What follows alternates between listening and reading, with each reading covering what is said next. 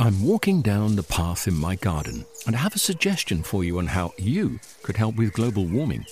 With a large lawn, I found a simple way of making a big difference. I sold my ride-on mower and bought a top-of-the-range Kress robotic lawnmower.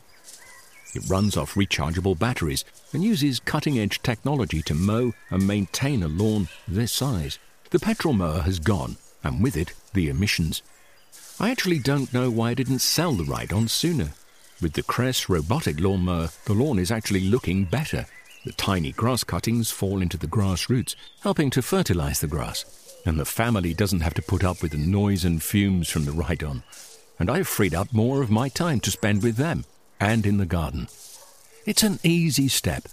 And you could also be making that change today. Ask for Kress in your local garden machinery dealer. Or visit kress dot com.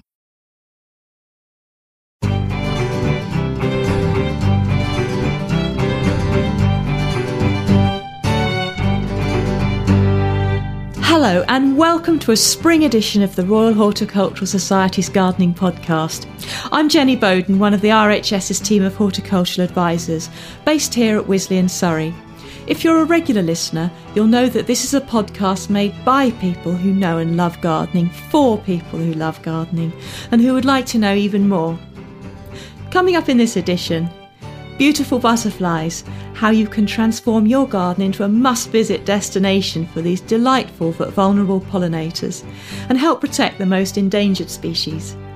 Plus, we have a lowdown on the most problematic plant diseases for British gardeners and how to protect your treasured plants.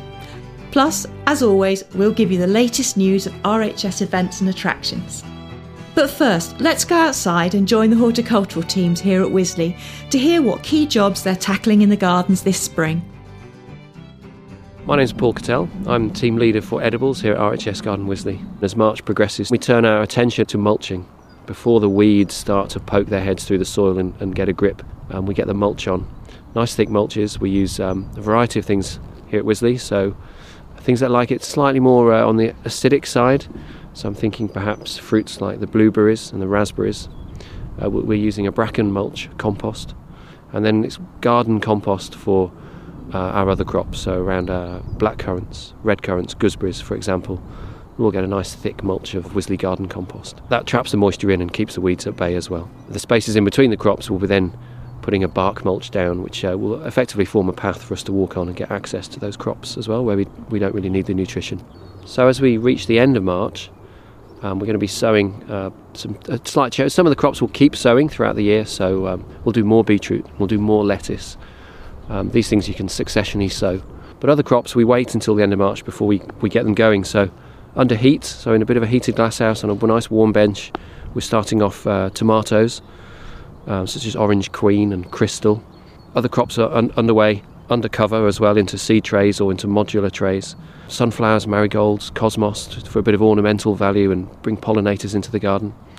Uh, but also crops like lettuce, calabrese, coriander, rocket and lettuce. All those kind of things will keep being sown. And of course it's time to plant out our potatoes. The first earliest that we've been chitting, they'll be going out towards the end of March. Uh, it will be a perfect time to get those in, have a lovely early crop of salad potatoes um, in June. Um, feels a bit like June at occasions today with that sunshine. The weeds will also be getting a hold, won't they? So hopefully with all our mulching, there'll be very few weeds. But in between the rows of crops in the vegetable garden, they'll be starting to show.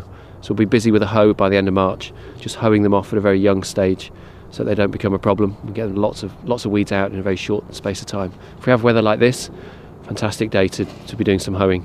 So you can hoe them off and leave them on the surface and they just wither away as they dry out. Towards the end of March, all of our winter crops will have finished really from the garden, so we'll be we'll have taken out our Brussels sprouts and our leeks. They'll have come to the end, and it'll be the thoughts of next year's crops that are getting underway that we'll be harvesting during the winter later on this year. As always, you can find more information and practical advice about what to do in your garden at this time of year at rhs.org.uk forward slash advice. There you can also find guides to key seasonal jobs, video tutorials and much more. I'm Jenny Bowden and you're listening to the R H S Gardening Podcast. Now, in our last podcast, we gave you a rundown of the top ten pests that had been proving the most problematic for gardeners in two thousand sixteen. If you missed it, you can listen again to episode one hundred on the R H S website or iTunes. Today, we're visiting the plant pathology department here at Wisley to find out which diseases were the most prevalent last year, which problems are new or on the increase, and what steps can gardeners take to protect their precious plants. Here's Matthew Cromie. I'm Matthew Cromie, the Principal Plant Pathologist at the R H S based at Wisley. At the R H S in the Science Department we produce a top ten list of top ten pests, top ten diseases each year. That's based on members' inquiries, so it's it's not all of the things they're concerned about, it's the things that they ask us, what's wrong with my plant? So they tend to be the things that they're not sure about, that they're particularly concerned about. So top ten, honeyfungus is always number one because uh, people worry about it when a tree dies. So trees and shrubs has a very wide host range, quite a lot of trees and shrubs will die. And in fact, um, this last year in two thousand sixteen, we recorded honeyfungus on seventy different host genera. So that's a pretty wide host range. That's the big problem with it. Most diseases tend to be fairly specific to one host. Honeyfungus attacks a lot of them. It's a root disease and uh, ends up killing plants quite often. So that's the big the big issue for gardeners. The first thing they'll they'll notice with honeyfungus is probably, especially in the summer when things get dry, they'll, they'll notice that their plant dies back very suddenly. It's a root disease. Not many people are digging around looking at the roots. They notice the above ground. So they'll notice that, that, that the branches are dying back. The leaves are dying pretty rapidly, and it's a rapid death, and that's the point at which the the plant has been able to cope with losing some of its root system. Weather gets hotter, gets drier, then suddenly it can no longer cope, and it's a relatively quick death.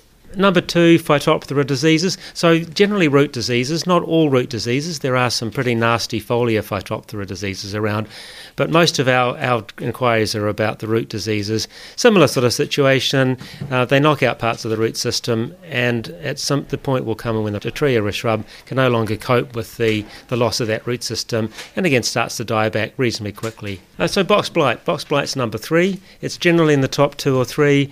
Uh, again, box is a pretty structural archetypal plant in, in U K gardens. Um, the way we grow box tends to be, make it relatively conducive to box blight. Box blight is a, is a fungal disease, likes very high humidity. When we clip box, we're creating a plant that's very dense with very high humidity. So the way we grow box tends to exacerbate the issue. Um, and the other thing about box is that when we grow a box parterre or a box topiary, it needs to look perfect. We don't want a bit of it dying off here or there. Uh, so as soon as it starts to look bad, then uh, we get the, the inquiries coming in, is this the dreaded box blight? Sometimes it's not. Um, there's quite a lot of cases we see where, for instance, there's a favourite spot, spot where dogs urinate, and if they do it in the same spot, it'll die back, it'll look a bit similar to box blight. So it's really important that gardeners know, is it box blight they've got or not? If they've got box blight, it's a pretty pretty serious disease. Uh, they need to deal with it. If it's a dog problem, then it's a it's a different issue, or even a fox problem. Okay, so uh, rust diseases. They made their way into number four uh, in the last year. So rust diseases covers a wide range of diseases. Each of them are pretty specific to certain hosts, but probably one that's worth uh, talking a little bit about is pear rust. Is that something that's really increased a lot in the last two or three years? Um, it's increased as a concern for gardeners, partly because there are no longer any fungicides that gardeners can use. So in the old days, people could spray their, their, their fruit trees. Now they can't. Um, ornamental trees they can, but the fruit trees they can't. So that might be one of the reasons that it's starting to get more common. It's also an interesting fungus because uh, the, the rust fungus has two hosts. So it survives on junipers and it survives on pears, and it moves between the two. Uh, so we don't really know why it's getting more severe, but every year it's getting it's getting worse at the moment. Possibly the relationship between junipers and pears, possibly the amount of pear, and possibly the environment has just been really conducive to, to the disease. If you want to see more about the top ten lists, then you can Google it, find it on our website.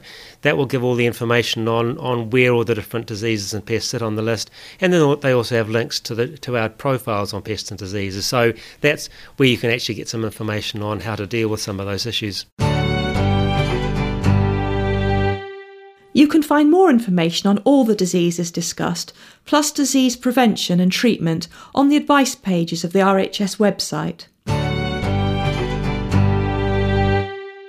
Hello, my name's Anna Platoni. I'm an entomologist and butterfly expert for the Royal Horticultural Society.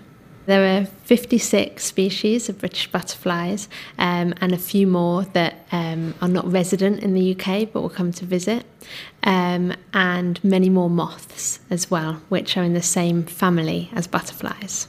So apart from being lovely to see in your garden on a summer's day, butterflies actually have some important roles in the ecosystem.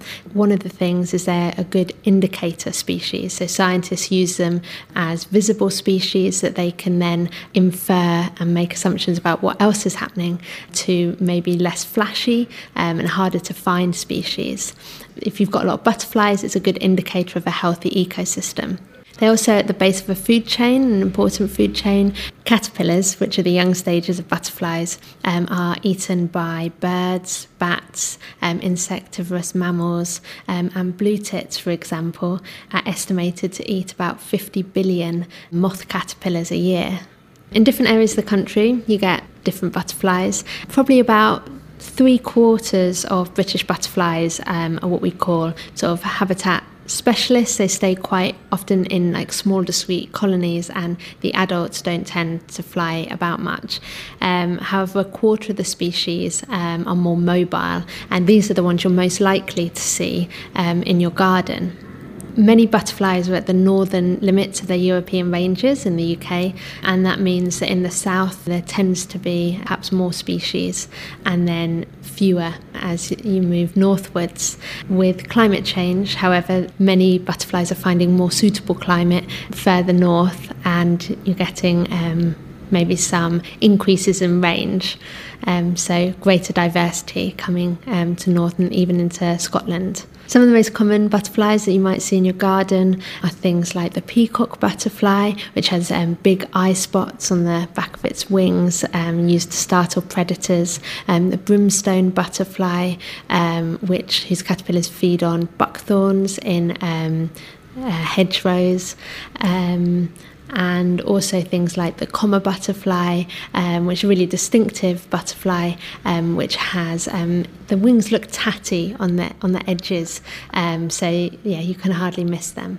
In urban gardens, you're likely to see some of the more mobile species, such as peacocks and commas, holly blues.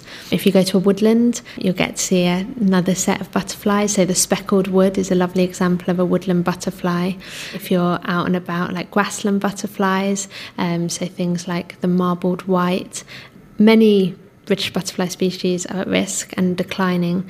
Butterfly Conservation, which is one of the um, charities that does research, last released stats in twenty fifteen called State of Britain's Butterflies, and they showed that seventy percent of species are actually declining. So since three quarters of British butterflies um, are in decline, um, gardeners can really make a difference um, to some of these butterflies, especially in urban areas, um, by the way that they manage their garden and to help encourage butterflies. And when you do this, you're also encouraging um, other wildlife into your garden.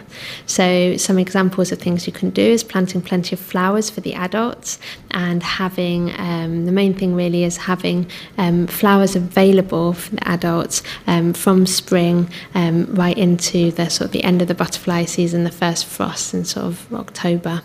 Um, that that's really great if there's always something available to them. Um, another thing you can do, it's harder but um, harder to do well, but it's a really nice thing to do, um, is if you can provide some food plants for the caterpillars.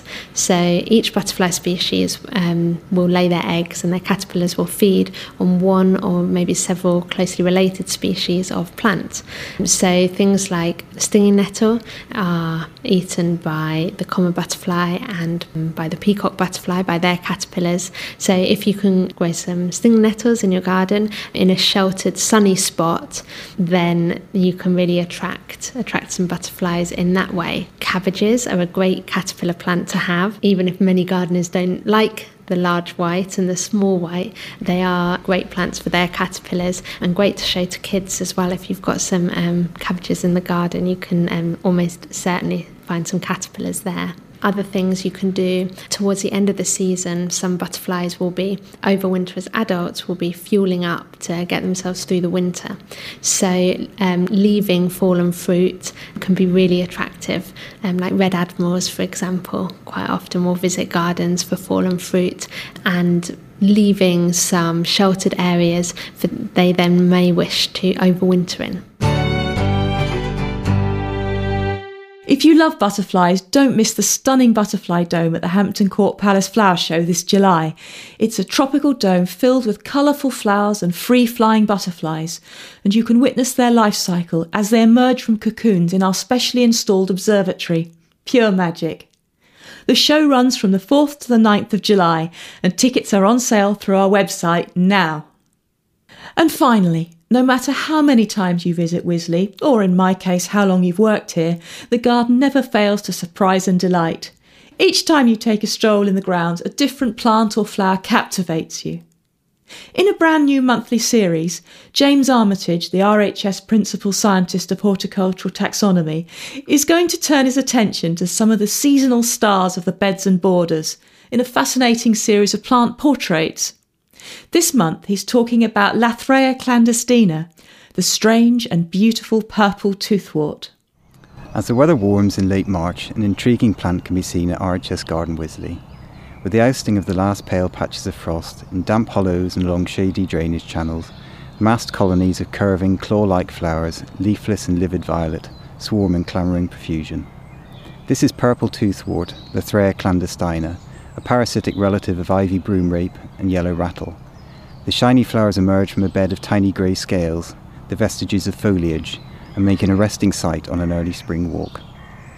The luxuriance of this display is afforded not by the plant itself, but by the host whose root it suckles. In this way, parasites are the aristocrats of the vegetable world, grown fat on the industry of others, decked out in unearned finery. The largest single flower in the world belongs to a parasite, Rafflesia arnoldii, a bloom said, unhappily, to smell of decomposing fish. In its native setting, purple toothwort makes its way in life along the western fringes of continental Europe, an unusual cohabitant with the willows, alders and other denizens of the riparian habitats it favours.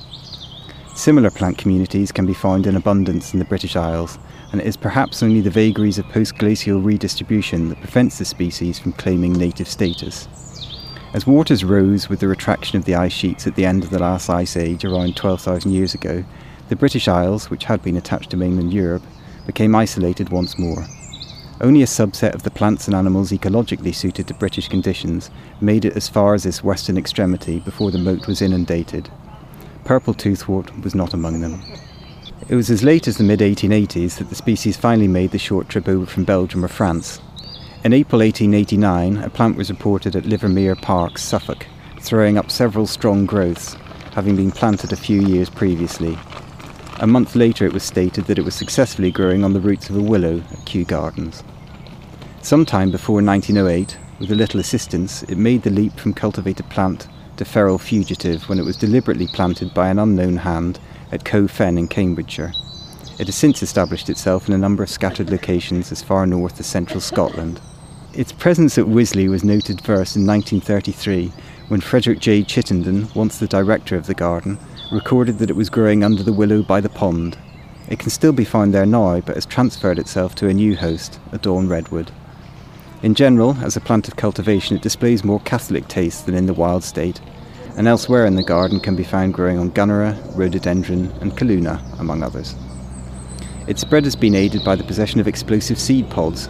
The famous Edwardian gardener E A Bowles of Middleton House was known to rouse slumbering participants at R H S committee meetings with carefully directed Lathraea seeds. Despite its macabre charms, purple toothwort is still not a common garden plant. It is mostly encountered as curio in the collections of our more eccentric horticulturists, passed around as a shovelful of roots. The process of establishment is hit and miss. Once a potential host has been identified, the soil should be cleared until a strong root is found.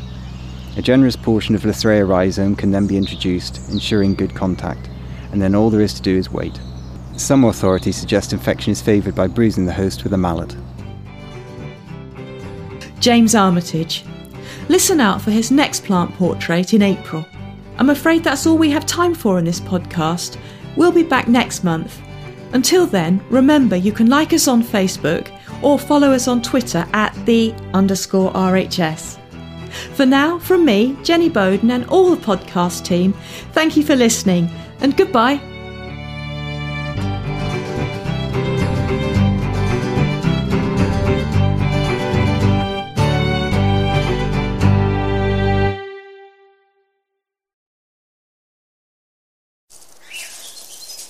I'm walking down the path in my garden and I have a suggestion for you on how you could help with global warming. With a large lawn, I found a simple way of making a big difference. I sold my ride-on mower and bought a top-of-the-range Kress robotic lawnmower. It runs off rechargeable batteries and uses cutting-edge technology to mow and maintain a lawn this size. The petrol mower has gone, and with it, the emissions. I actually don't know why I didn't sell the ride-on sooner. With the Kress robotic lawnmower, the lawn is actually looking better. The tiny grass cuttings fall into the grass roots, helping to fertilise the grass. And the family doesn't have to put up with the noise and fumes from the ride-on.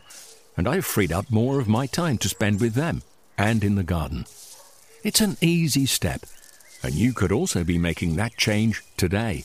Ask for Kress in your local garden machinery dealer. Or visit kress dot com. Discover the beauty of an R H S membership all year round. Save twenty-five percent off an R H S membership today when paying by direct debit. Prices start at just fifty-five pounds fifty. With a membership, you'll gain access to an array of special events at our gardens all year round. Be the first to know about R H S flower shows and get exclusive member-only days, plus reduced rate tickets. And you'll have the chance to enhance your gardening know-how with access to free expert garden advice, monthly editions of the garden magazine, and so much more. Terms and conditions apply.